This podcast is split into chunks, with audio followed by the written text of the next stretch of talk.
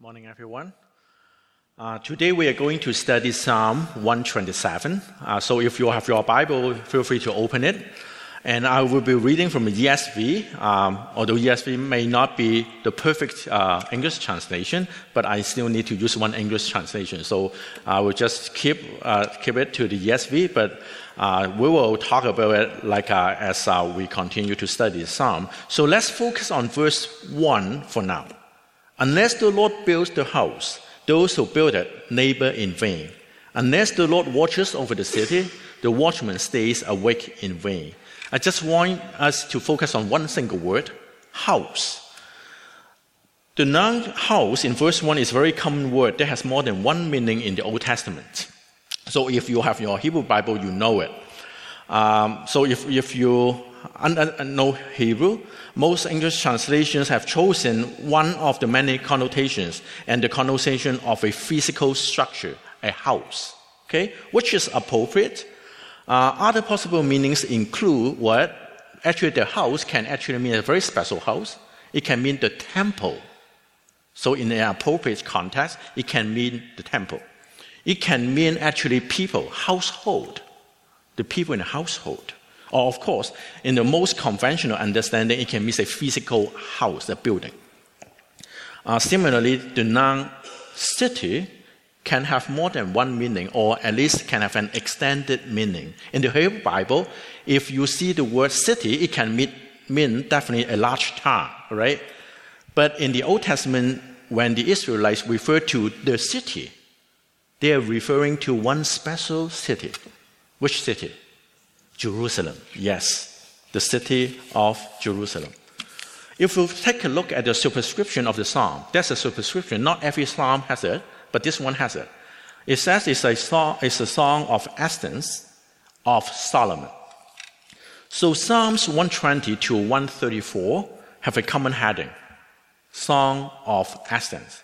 The tra- traditional and conventional understanding is that these psalms were used by pilgrims climbing up to Jerusalem. And how about Solomon?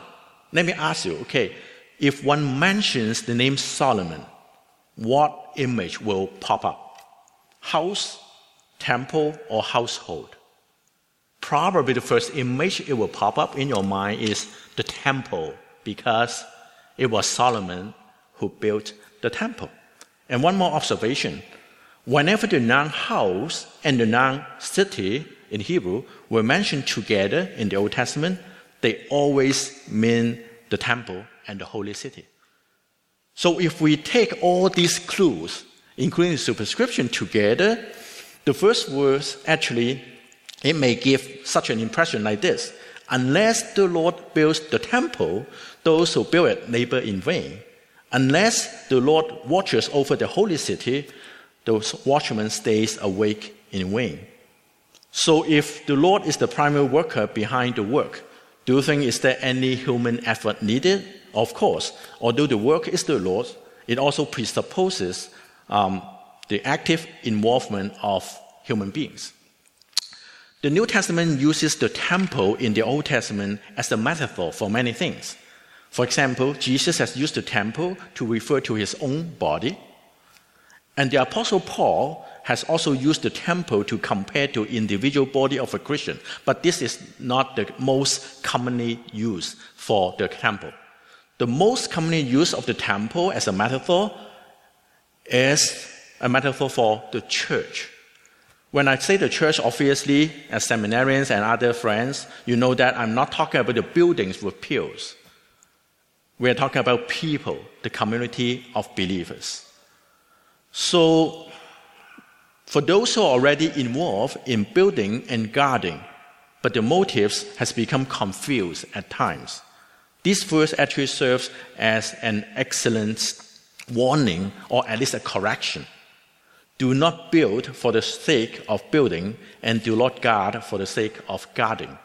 And when applied to church life, if we see the temple as a metaphor for church in the New Testament, we must know that we must know whose ministry it is when we build the church. Is the church of Christ, even you are the senior pastor of a church, it's not your church, it's the church of Christ. Don't serve for the sake of serving, and don't build for the sake of building. Serving and building might be meaningful activities. Those who are involved in these activities may feel good in doing it. The same is true in ministry. We feel good in doing ministry, especially if we are building the church, just like when people are building the temple or the city. It feels good because these are important work, very important work, just like building the church of Christ. Some Christians begin to serve God and build the church with pure motives. After a while, the ministry for which we are responsible for becomes the goal of our ministry. So we work because we want to be successful. When a ministry succeeds, it represents our identity and our success. When a ministry fails, it symbolizes our failure. The degree of decision making power in ministry determines our worth, unfortunately. And this is dangerous. Maybe this psalm would help us to remember that ministry belongs to the Lord and the church belongs to the Lord. But for those who are involved in building and guarding and their motives are pure, I would believe most of you are in that situation. So you build and you guard, and your motives are pure. And these verse serve as a good, excellent encouragement to us. Those who are involved in building have to affirm that it is the Lord who builds. Those who are involved in guarding have to affirm that it is the Lord who guards. No matter how hard we build, how careful we are, and how faithful we guard, we just cannot guarantee success.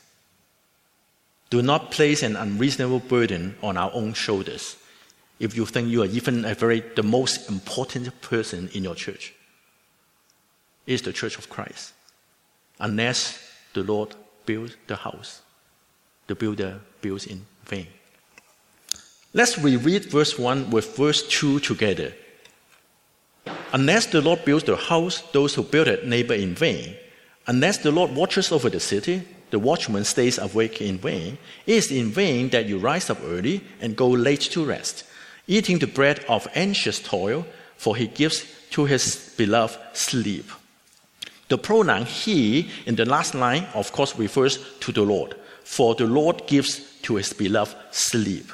There are two points that deserve attention, attention in these two verses. Number one, there's a progression from objective description to direct command from verse 1 to verse 2.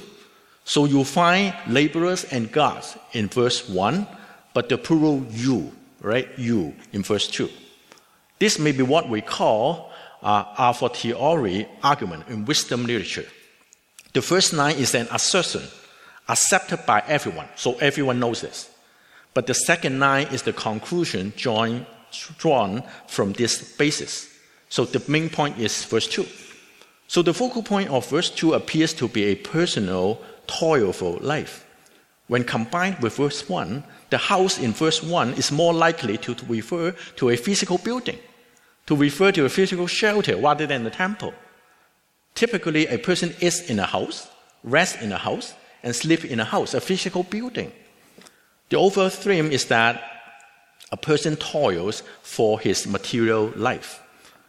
In Old Testament wisdom literature, diligence is always a virtue. The problem is not reasonable labor, but excessive toil. Therefore, for those who build their own house, we just need to work hard in today's world, we often praise prudence and undermine diligence. Both are virtues according to the Old Testament. On the other hand, for those who toil too much, just work too hard, the warning is clear it is in vain for you. What these verses remind us is that the focus of our life should not be on physical goods such as our house or the food the focus of our life should not be on the activities such as building and toil. The focus should be on the identity, His beloved. If this identity cannot characterize who we are, it is in vain for us to do our daily activities. I like what Old Testament scholar John uh, Goldingay, uh, when he comments on this psalm, he says, The observations about human effort and divine involvement in verses 1 and 2 are reason for some anxiety. Hence, the human instinct is to avoid their implications. We can never know whether the efforts we expend in what we are trying to do will lead anywhere.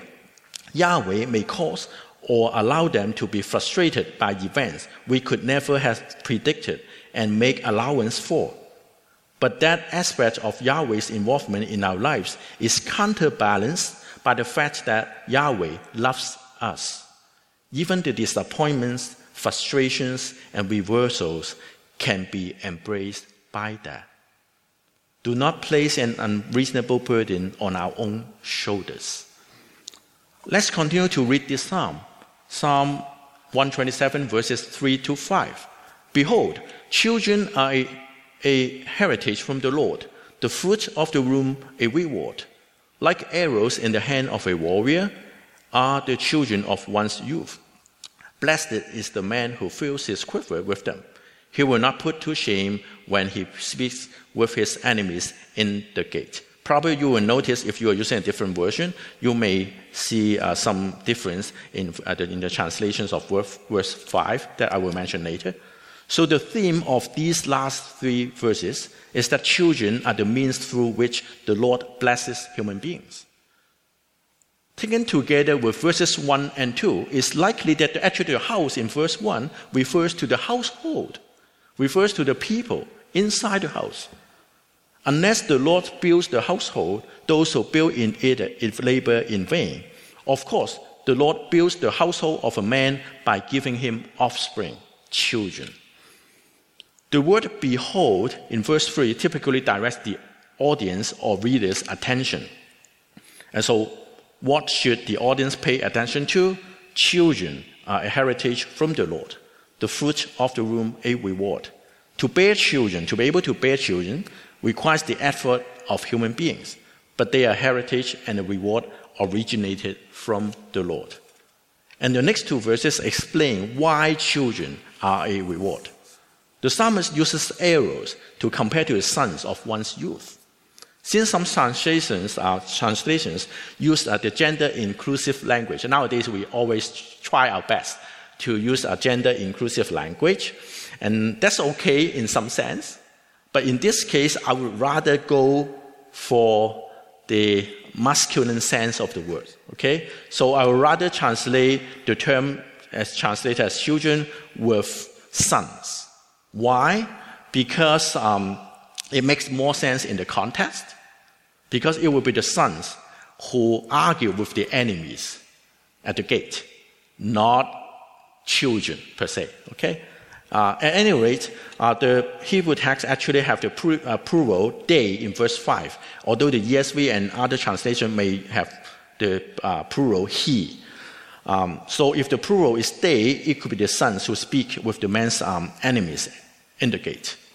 And uh, of course, uh, at that time, no woman would do the job. For those who toil for the career and has neglected the household, although children are an heritage from the Lord and a reward. Humans are still responsible to build the household. To make a living is not an excuse for neglecting the family. Unless the Lord builds the household, those who build labor in vain.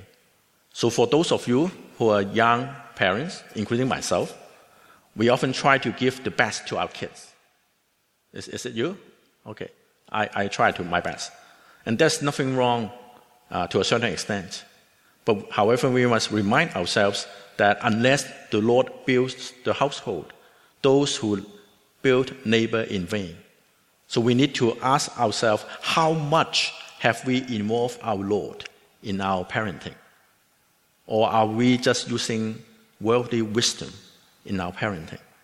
What type of household are we building? Do we just want our kids to excel in their career, in school, or are we concerned with their faith upbringing? For those young parents, again, including myself, we should affirm once again behold, children are an heritage, are an inheritance uh, from the Lord. They are a reward. Even though we have done our best to ensure a smooth path for them and to cultivate their spiritual life, the future of our kids is still not in our hands. We just cannot control. We cannot guarantee. Do not place an unreasonable burden on our own shoulders. So, which interpretation is correct? Uh, as I've been teaching the book of Job, and this is may, maybe one of the uh, most common questions that I ask the class. So now, which interpretation is correct? Psalm 127 is a wisdom psalm, and ambig- ambiguity is a common, common literary feature employed in this wisdom literature. Maybe it's intentional. Okay? So, of course, like a word can commonly have one sense under a particular context. But at times, in wisdom sayings, a term can be ambiguous. It can have multiple senses. At times, life is just too much. I thank God for Psalm 127. I am the Lord's beloved. Is this what counts after all? The primary target audience of these Psalms are people with responsibilities. Both the builder and the God are figures or metaphors for the man who needs to make sure that everything gets done. The head of the household is responsible for the well being of the family. The father is responsible for raising the children.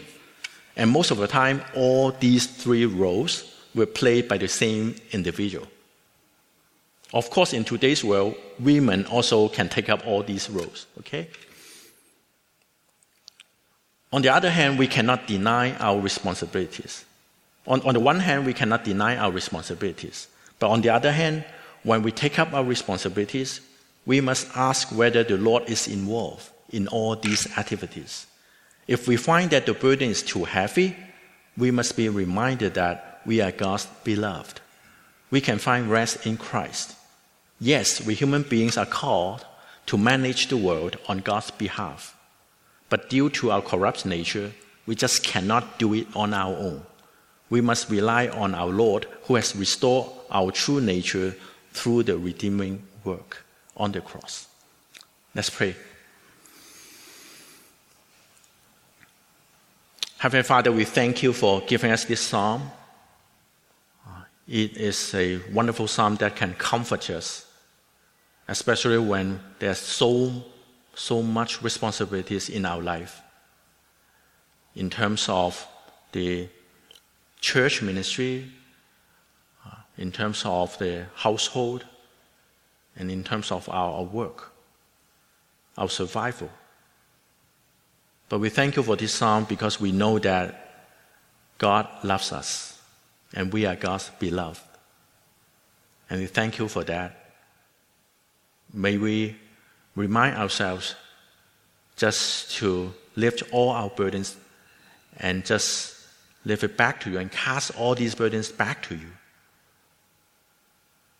And on the other hand, we are reminded that we are still, after all, responsible for everything that you have entrusted us. We thank you. We pray all this in Jesus' name. Amen. So may you all rise and receive benediction.